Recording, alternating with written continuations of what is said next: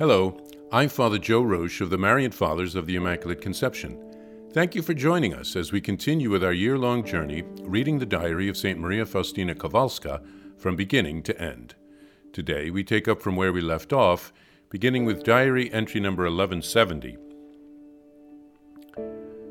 June 30th, 1937. Today the Lord said to me, I have wanted to exalt this congregation many times but I am unable to do so because of its pride. Know, my daughter, that I do not grant my graces to proud souls, and I even take away from them the graces I have granted. Today, Sister Yolanta asked me to make an agreement with her. She will pray for me, and I am to pray for the girls in her class in Vilnius. As for me, I always pray for our work but I have resolved to pray for the class in Vilnius for two months, and Sister Yolanta will say three Hail Marys to the Incarnate Word every day for the intention that I might profit from God's grace. Our friendship has deepened. July 1st, 1937, the month of July. Today, during the Angelus, the Lord gave me an understanding of God's incomprehensible love for people he lifts us up to his very Godhead. His only motives are love and faith, fathomless mercy. Though you make known the mystery to us through an angel, you yourself carry it out. In spite of the profound peace my soul is enjoying, I am struggling continuously, and it is often a hard fought battle for me to walk faithfully along my path that is, the path which the Lord Jesus wants me to follow. And my path is to be faithful to the will of God in all things and at all times, especially by being faithful to inner inspirations, in order to be a receptive instrument in God's hands for the carrying out of the work of His fathomless mercy. July 4th, 1937 first Sunday of the month. Monthly Retreat. This evening I prepared with great care and prayed long to the Holy Spirit that He might deign to grant me His light and take me under His special guidance. I prayed also to Our Lady, to my guardian angel, and to our patron saints. Fruit of the Meditation. Whatever Jesus did, He did well. He went along doing good. His manner was full of goodness and mercy. His steps were guided by compassion. Toward his enemies, he showed goodness, kindness, and understanding, and to those in need, help and consolation. I have resolved to mirror faithfully these traits of Jesus in myself during this month, even if this costs me much. During adoration, I heard a voice in my soul. These efforts of yours, my daughter, are pleasing to me. They are the delight of my heart. I see every movement of your heart with which you worship me. Particular examen. Continuation of the same. To unite myself with the merciful Christ. For the sake of his sorrowful passion, I will entreat the Heavenly Father for the whole world. A point of the rule strict observance of silence. I must probe the depth of my being and thank God for everything, uniting myself with Jesus. With Him, in Him, and through Him, I give glory to God.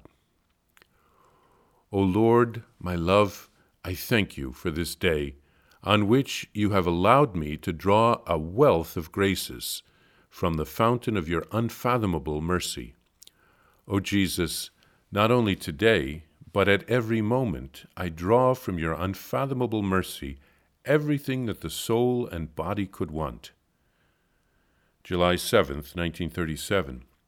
In times of doubt, that is, when the soul is weak, let it ask Jesus Himself to act although it knows that it should act by the grace of God, nevertheless, at certain times, it is better for it to leave all action to God.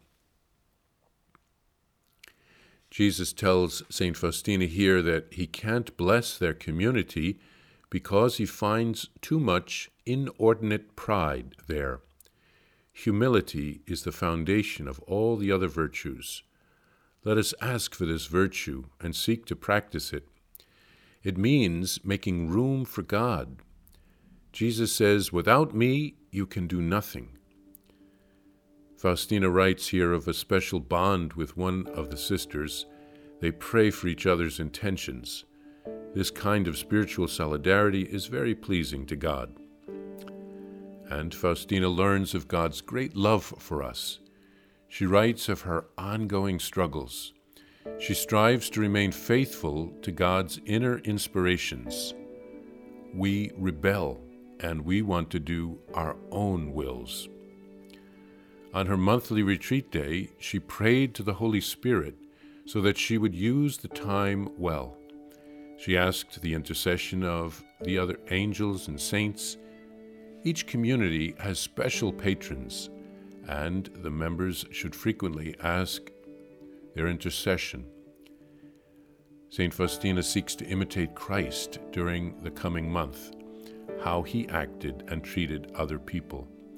Jesus is very pleased with her efforts. Each month, the sisters would pick a particular virtue to work on during their daily particular examen of conscience.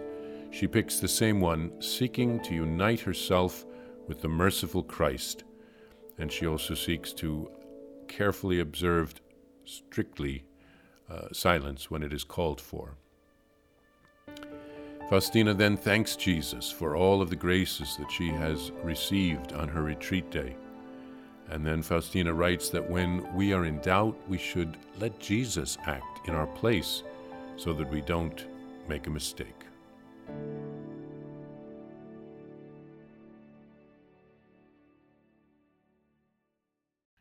Please follow or subscribe to this podcast to receive the latest episodes and updates. If you have enjoyed this podcast, I invite you to leave a review. Reviews greatly improve our podcast ranking and will help other people throughout the world find St. Faustina's diary in a year. Remember, Jesus promised St. Faustina in diary number 1075 souls who spread the honor of divine mercy are protected by God like an infant by a gentle mother. Please help us spread the message of divine mercy. Thank you, and God bless you. Visit shopmercy.org to order your copy of Divine Mercy in My Soul, the diary of St. Maria Faustina Kowalska.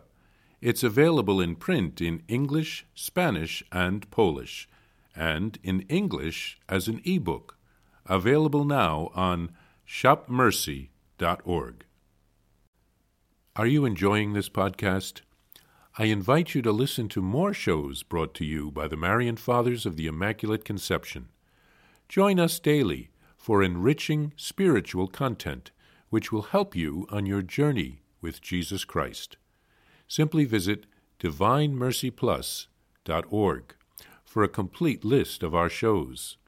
That's DivineMercyPlus.org.